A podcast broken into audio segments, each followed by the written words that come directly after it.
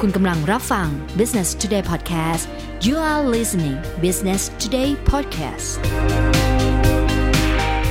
อ่ะเมื่อพูดถึงการซื้อขายสินค้าบนโลกออนไลน์บนแพลตฟอร์มอีคอมเมิร์ซครับ คือเรื่องคำว่าอีคอมเมิร์ซเนี่ยมันก็เข้ามาตั้งแต่สมัยผมเด็กๆ แล้วเรียนอยู่ม .2 ก็แบบอาจารย์ก็สอนให้เขียนเว็บอีคอมเมิร์ซบอกว่าเนี่ย มันจะเป็น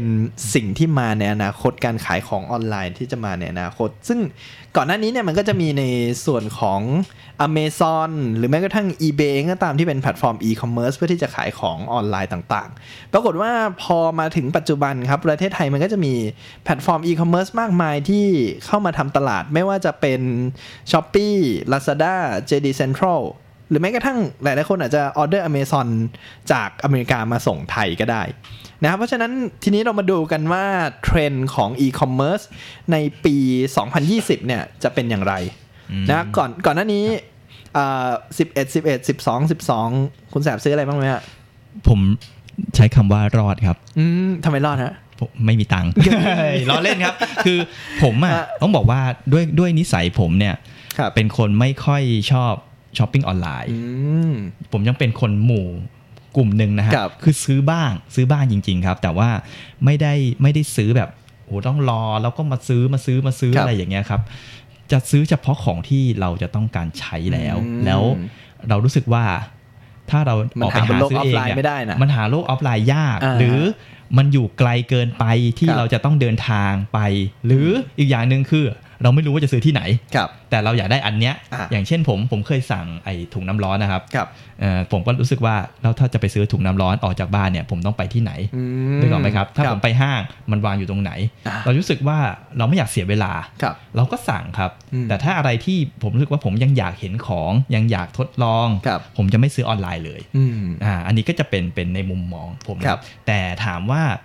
อย่างที่ที่คุยกันว่าพอมันมีแคมเปญเนี่ยของอีคอมเมิร์ซเนี่ยเขาก็เขาก็แข่งขันกันสูงมาก แล้วก็ไทยเองเนี่ยก็ติดอันดับหนึ่งของอาเซียน คือเรียกได้ว่าไทยเนี่ยเป็นคนที่ใช้โทรศัพท์มือถืออันดับต้นๆของโลกเลยก็ว่า ใช่ ได้ ครับเราก็ช็อปอันดับต้นๆของอาเซียนเลยนะ ครับต้องบอกว่าต้องบอกในระดับโลกเองถ้า อืม ถ้าเฉลี่ย ถ้าเฉลี่ยค่าเฉลี่ยของคนนะครับไทยนี่ไม่แพ้ใครเลยนะครับ อืม เออเพราะว่าจริงๆเรามี7 70 ล้านคนแต่ ค แบ รั บบ ยอดเราแบบกระจุยกระจายมากอะไรเงี้ย ยอดต่อคนเราสูงมากเลยนะ ใช่ยอดต่อคนสูงมากเพราะฉะนั้นน่ะถ้าเทียบหัวเฉลี่ยแล้วเนี่ยเราไม่แพ้ชาติใดในโลกแน่นอนในเรื่องคขอรั ง บ การช็อปอีคอมเมิร์ซนะครับ อ่าทีนี้เอ่อด้วยความที่ว่าแพลตฟอร์ม e-commerce เนี่ยมันเป็น global ครับ ก็คือเราสามารถช้อปปิ้งได้ทั่วทั้งโลกนะครับ ของจากสหรัฐเราสามารถออเดอร์มาแล้วก็มาส่งที่หน้าบ้านเราได้ ใช่ครับ ของจากจีนเราสามารถออเดอร์จากโรงงานมาส่งที่หน้าบ้านเราได้ อืม เพราะฉะนั้นในภาพรวมปีหน้านะครับเอ่อในปี 2020นะมันก็จะเป็นในส่วนที่เรียกได้ว่ามันจะมีของจากต่างประเทศเยอะขึ้น ใช่โดยเฉพาะจีนนะ ใช่ อย่าลืมว่า เรียกได้ว่า Alibaba เป็นโรงงานผลิตเลยก็ว่าได้ Alibaba เข้ามาลงทุนใน EEC ครับ แล้วก็สร้างสร้าง อินฟาสตรักเจอร์ Infrastructure ใช่ที่ ครับ เป็นสำหรับที่พักของอะครับ อืม ที่มาจากจีนโดยเฉพาะ ครับ แล้วก็เอาของตรงนั้นน่ะ ส่งมาถึงคน ปกติถ้าคุณตาสั่งของจาก ครับ จีนนานไหมครับ 15ถึง30 วัน นานนะสิบวัน เร็วสุดคือ 7 วันนะ อืม แต่หลังจากที่อาลีบาบาสร้างศูนย์ ครับ กระจายสินค้าเสร็จ ไม่เกิน 3 วัน อืม จะมาถึงมือเลย ครับคือด้วยด้วยวิธีการของการการสร้างโกดังหรืออินฟาสตรักเจอร์โครงสร้างพื้นฐานต่างๆ ในประเทศไทยเนี่ย ถามว่ามันจะทำให้มันเร็วส่งเร็วยังไง ก็คือว่า เวลาเราซื้อของอะครับแพลตฟอร์มอีคอมเมิร์ซเขาจะมีข้อมูลว่าเราซื้ออะไรไปบ้าง ใครซื้ออะไรบ่อย ใครซื้ออะไรเยอะ สินค้าประเภทไหนที่คนซื้อเยอะ แล้วพอเขารู้แบบเนี้ยครับเขาก็จะ Import ก็คือนำเข้าของเหล่านั้นเข้ามาเตรียมทิ้งไว้ก่อน อืม อ่ามันมันอาจจะไม่ใช่แบบของสดที่มันเน่าง่ายนะครับ ครับ อย่างอย่างสมมุติเป็นเราซื้อพัดลมเยอะ เราซื้อเอ่อโคมไฟเยอะเขาก็จะนำของเหล่านั้นเข้ามาก่อน เพราะฉะนั้นมันจะผ่านขั้นตอนศุลกากรก่อน ผ่านขั้นตอนการนำเข้าสินค้าก่อน แล้วก็เท่ากับว่าพอสินค้านั้นอยู่ในประเทศไทยคนกดปุ๊บ ก็แค่เอารถไปรับที่โกดังแล้วส่งได้เลย อ่า ไม่จำเป็นต้องรอคนขายที่นู่น เอาของมาใส่ เอาของมาใส่ไปรษณีย์แล้วไปรษณีย์ส่งเข้าสนามบินสนามบินส่งมาที่ประเทศไทย ใช่ คือตรงนี้ต้องบอกว่าส่วนหนึ่งเนี่ยมัน ครั มา บ จากอ่าเขาเรียกว่าตัว Big Data อืม ที่เขามีอยู่ในระบบเอง ครับ แล้วว่าพฤติกรรมคนซื้ออะ อืม ซื้ออะไร ซื้อยี่ห้อไหน ครับ เขาจะรู้หมดเลย เพราะฉะนั้นน่ะเขาสามารถที่จะเตรียมของมาไว้ที่โกดังรอ เพื่อที่จะแบบว่า ครับ เดี๋ยวคนกดปุ๊บส่งเลย คนกดปุ๊บส่งเลย อืม ได้ทันที ทีเนี้ยอันเนี้ยมันจะเป็นเรื่องของแบรนด์ย่อยๆละ ครับ ของแบบราคาหลัก 10 หลักร้อย อืม หรือไม่ถึงหลักพัน ครับ แต่ว่าอีคอมเมิร์ซอะถ้ามองในภาพแบรนด์ใหญ่ๆแบรน ครับ ด์เนม อืม เขาจะปรับตัวยังไง คือคือจากจากเทรนด์ในปีหน้านะครับผมผมก็ได้มีโอกาสทางด้านเอ่อคุยทางด้านของพี่วัยนะจากไพรซ่าก็คือเป็นเอ่อผู้ก่อตั้งไพรซ่าทีเนี้ยเนี่ยเขาก็ระบุว่าในเทรนด์ของปีหน้าเนี่ยแบรนด์ต่างๆ จะลงมาเล่นกับเอ่อแพลตฟอร์มอีคอมเมิร์ซรวมถึงขายของในเอ่อโลกโซเชียลมากยิ่งขึ้น สังเกตครับอย่างก่อนหน้านี้เลโก้ฮะเขาขายของอยู่หน้าเชลฟ์อย่างเดียวเลย อืม หน้าเชลฟ์ปุ๊บ ปรากฏว่าหลังๆ เริ่มมีการเปิด Official Account บนแพลตฟอร์ม e-commerce Lazada ครับ และเป็นอีกหนึ่งช่องทางที่เข้ามาขายบนโลกออนไลน์ส่งตรงถึงลูกค้าได้เลย อืม หรือแม้กระทั่งร้านร้านกล้องอย่าง p h o t o f y เองก็ตาม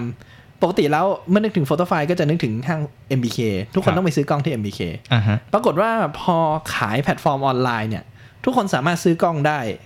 จากการเลื่อนโทรศัพท์ แล้วก็มีของมาส่งหน้าบ้านเลย อืม นะครับเพราะฉะนั้นแบรนด์ต่างๆเนี่ยจะลงมาเล่นมากยิ่งขึ้นเอ่อถ้าสังเกตนะครับ ประเทศไทยมีเพียง 4%ประมาณ 4%นะครับ ที่ลงมาที่แบรนด์เนี่ยสร้าง Official Account บนแพลตฟอร์มออนไลน์ ครับ แล้วก็ขายของออนไลน์ อืม เพราะฉะนั้นเนี่ยตรงนี้จะเป็นในปี 2020 เนี่ยทุกคนจะลงมาเล่นออนไลน์เยอะขึ้น ครับ เพราะว่าด้วยพฤติกรรมคนใช้โซเชียลมีเดียใช้โทรศัพท์มือถือบนโลกออนไลน์มากยิ่งขึ้น เพราะฉะนั้นมันเลยทำให้ตรงนี้เนี่ยเป็นโอกาสที่ดีสำหรับแบรนด์ต่างๆ แล้วถ้าใครเข้ามาช้าเนี่ยเหมือนกับเสียมามาก่อน อืม ได้ก่อน อืม มีโอกาสเรียนรู้ก่อน ทีนี้อีกอันหนึ่งที่เข้ามาก็คือด้วยพฤติกรรมคนไทยที่อยู่บนโซเชียลเยอะใช่ไหมฮะ ก่อนหน้านี้ Facebook เขาก็บอกว่ามีการศึกษาวิจัยนะครับ จากเอ่อไป Facebook เขาไปจ้างบริษัทที่ปรึกษา เพื่อที่จะวิจัยว่าเอ้ยคนไทยเนี่ย ซื้อของบนโลกออนไลน์เป็นยังไง บนโลกโซเชียลมีเดียเป็นยังไง ปรากฏว่าคนไทยเนี่ยนำนำเทรนด์โลกนะครับจนเกิดคำว่าโซเชียลคอมเมอร์ อืม ซึ่งถามคืออ่ะอย่างของคุณแสบเนี่ยอาจจะไม่ได้มีพฤติกรรมที่ซื้อของผ่านโซเชียลมีเดียมากนัก ครับ ใช่ไหมฮะแต่ว่าคนรุ่นใหม่หลายๆคนเนี่ยซื้อของผ่าน IG อะ ใช่ครับแม่ค้าไอจีขาย ใช่ ได้กระจุยกระจายมาก ใช่ครับ แล้วแบบคือเสื้อผ้าร้อยสองร้อยเนี่ยครับ ขายบน IG ได้ ครับ แล้วด้วยความที่ว่าอย่างของ Facebook เองก็ตามเข้ามาจากสหรัฐใช่ไหมฮะเขาก็ไม่รู้หรอกว่าคนไทยเป็นยังไง Facebook Marketplace อ่า เปิดในภูมิภาคเอเชียตะวันออกเฉียงใต้เป็นภูมิภาคแรกๆของโลก ครับ คืออย่างของสหรัฐเองเนี่ยเขามีอัตราเปอร์เซ็นต์คนที่ซื้อผ่านโซเชียลมีเดียเนี่ยน้อยมาก นั่นคือสาเหตุที่ทำไมสหรัฐเนี่ยมันเขาถึงมี PayPal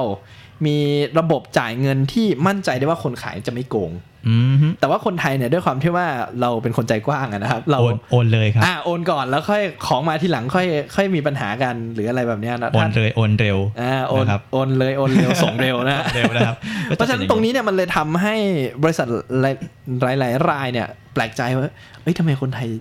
ใจใจดีแล้วเชื่อคน อ่ ได้ ใช่ ง่าย ค ขนาดนี้ ครับ อ่า ปรากฏว่ามันก็เลยนำไปสู่เรื่องของโซเชียลคอมเมอร์สเพราะฉะนั้นเนี่ยในในปี 2020 เนี่ยเชื่อว่าเรื่องเหล่านี้เนี่ยจะเป็นเรื่องที่แข่งขันกันโหดมากยิ่งขึ้น แล้วแม้กระทั่งแบรนด์เองก็ตามนอกจากลงแพลตฟอร์มอีคอมเมิร์ซก็ลงมาในโซเชียลด้วย จะสังเกตหลาย ๆ แบรนด์พยายามที่จะทำการตลาดโซเชียลแล้วก็สามารถที่จะขายของบนโลก Facebook ได้ อ่ากดซื้อได้เลย ใช่ เราเลื่อน Facebook อยู่ เอ้ย อันนี้ดีว่ะ กดปุ่มซื้อ แล้วก็ อ่าฮะ ซื้อได้เลย หรือแม้กระทั่งข้ามไปยังแอปต่าง อืม ๆ อันนี้ก็จะเป็นอีกหนึ่งส่วนนะฮะ แล้วก็อีกส่วนหนึ่งก็คือ พอเราซื้อของอะฮะเราก็แบบ เอ้ยอ่ามันมีมุกในโซเชียลว่า คนโสดจะมีเรื่องตื่นเต้นอยู่ไม่กี่อย่างครับ ครับ ก็คือสถานะนำจ่ายของสินค้าที่เราเพิ่งส่งมา ตื่นเต้นจะมาแล้วจะมาแล้ว แบบเนี้ยนะครับ เพราะฉะนั้นเนี่ย การแข่งขันในปี 2020 เนี่ย เรื่องของโลจิสติกต่างๆ การส่งสินค้าต่างๆ เนี่ยมันจะรุนแรงมากยิ่งขึ้นอย่างของ Lazada เองเนี่ยเขาก็ไปตั้ง Lazada Express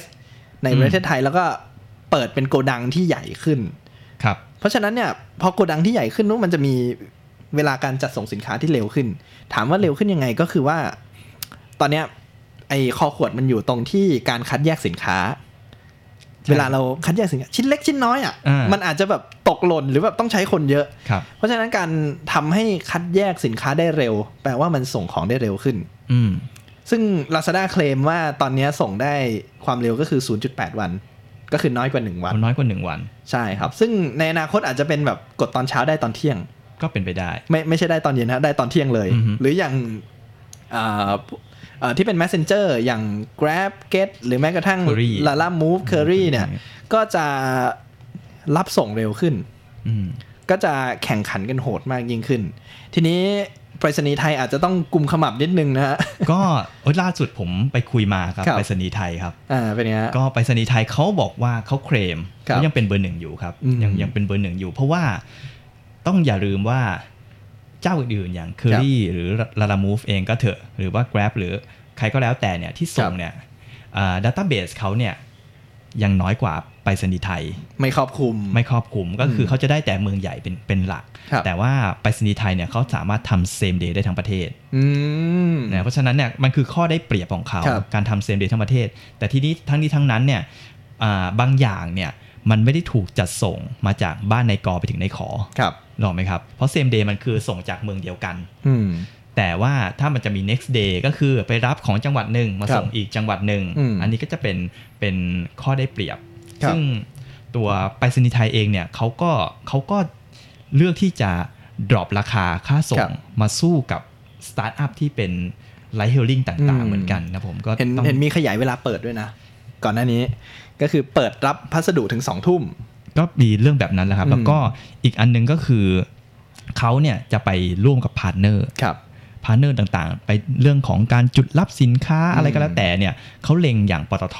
ครับ คือไปรษณีย์ไทยจริงๆ ต้องบอกว่ามันเยอะอยู่แล้ว แต่ถ้าเขาร่วมกับปั๊มน้ำมันได้อีกอีก 2,000 กว่า อืม แห่ง เราไปดรอปสินค้าที่ ก็ ปั๊ม ดรอป น้ำมัน สินค้าปั๊มน้ำมันแล้วก็มีคนมารับแล้วก็ไป ครับ มันก็จะทำให้จุดรับสินค้าเขาเนี่ย อืม กว้างกว่าเดิมอีก อืม ทีนี้ก็ด้วยความที่เขาเป็นรัฐวิสาหกิจเราก็ต้องยอมรับว่า ครับ พอเป็นหน่วยงานที่เป็นยังเป็นรัฐอยู่เนี่ย มันจะอาจจะเคลื่อนตัวช้านิดนึง ครับ ถ้าเทียบกับตัวเอกชนอะไรเงี้ยแต่สุดท้ายแล้วไปรษณีย์ไทยก็ก็ยังยอมที่จะปรับตัว ทั้งลดราคาแล้วก็ ครับ เพิ่มความเร็วในการจัดส่งถึงแม้ว่าอาจจะถูกคนบ่นว่าของ Disrupt หาย disrupt อะไรอย่างนี้อะไร นิดนึงนะฮะ ฮะ ก็สุดท้ายแล้วก็ยังยังถือว่าปรับตัวมาสู้ในตลาด อืม เดียวกับที่อีคอมเมิร์ซเขาเขา ครับ ต้องการนะครับผม อืมฮะทีนี้อีกอันหนึ่งก็คือ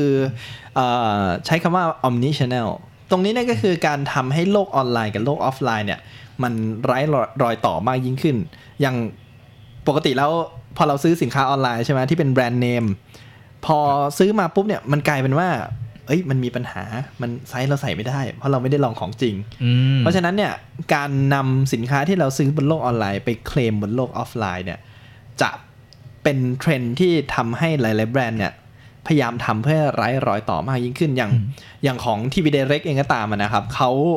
เอ่อมีหน้าร้านหน้าช็อปเพื่อให้คนเนี่ยไปลองซื้อสินค้าเอ้ยไปลองใช้สินค้า อ่า แล้วหลังจากนั้นเนี่ยคนอาจจะมาซื้อบนโลกออนไลน์ หรือแม้กระทั่งเอ่อไปเคลมที่ร้านนะฮะเพื่อที่ อืม จะทำให้มันไร้รอยต่อมากยิ่งขึ้น ประมาณนั้นนะครับ นั่นก็คือส่วนของ omnichannel ที่จะเข้ามามีบทบาทในโลกอีคอมเมิ มาก ร์ซ ขึ้นนะครับผม อืมฮะ เพราะปกติแล้ว Omnichannel ก็ต้องบอกว่ามันมันเป็นเทรนด์นะที่ ครับ ที่หลาย ๆ เจ้าเองก็เริ่มที่จะเข้ามาจับ เพราะว่าเขาก็มองว่าส่วนหนึ่งเนี่ยคนก็ยังทำอะไรออฟไลน์อยู่ ครับ หรือแม้กระทั่งอย่างอ่าตัวห้างเซ็นทรัลเอง อืม นะครับผมเซ็นทรัลเองก็จะบอกว่ายอดคนเดินห้างเพิ่มขึ้นทุกปี ครับ แต่ว่ายอดซื้อออนไลน์ก็เพิ่มขึ้นทุกปีเหมือนกัน อืม นั่นคืออะไรนะฮะนั่นคือเขาเขาก็มองว่าสุดท้ายแล้วอ่ะคนก็ยังชอบที่จะออกมาเดินอยู่ดีแหละ ครับ ถึงแม้ว่าคนจะซื้อของออนไลน์ก็เถอะแต่ อืม คนก็ยังมีพฤติกรรมที่มา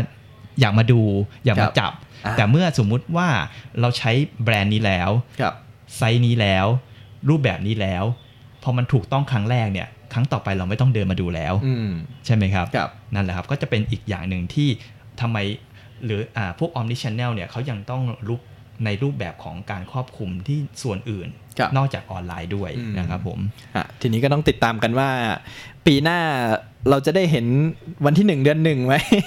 หรือโปรวันที่ 2 เดือน 2 แบบเอ่อชัดเจนไหมนะครับ เพราะว่าปีที่ผ่านมาก็จะเป็น 9 เดือน 9 10 เดือน 10 11 เดือน 11 ใช่ไหมฮะ ครับผม แล้วการแข่งขันเนี่ยแน่นอนว่ามันจะรุนแรงมากยิ่งขึ้น ครับ แล้วก็สำหรับแพลตฟอร์มอีคอมเมิร์ซไทยก็ก็ต้องยอมรับนะครับว่าเราเราไม่สามารถที่จะไปแข่งขันในระดับโลกได้นะครับเพราะว่าด้วยด้วยความที่ว่าจีนเนี่ยเขามาตั้งโรงงานเอ้ยตั้งโกดังที่ประเทศไทย แต่ว่าของเราเนี่ยอาจจะโกไปด้านนอกเนี่ยยากนิดนึง แต่ว่าสำหรับผู้ขายเนี่ยก็ถือว่าเป็นอีกส่วนหนึ่งที่ต้องทำการบ้านเยอะพอสมควร ครับผม ขอบคุณสำหรับการติดตาม Business Today Podcast นะคะ แล้วกลับมาพบกันใหม่ในหัวข้อถัดไป สวัสดีค่ะ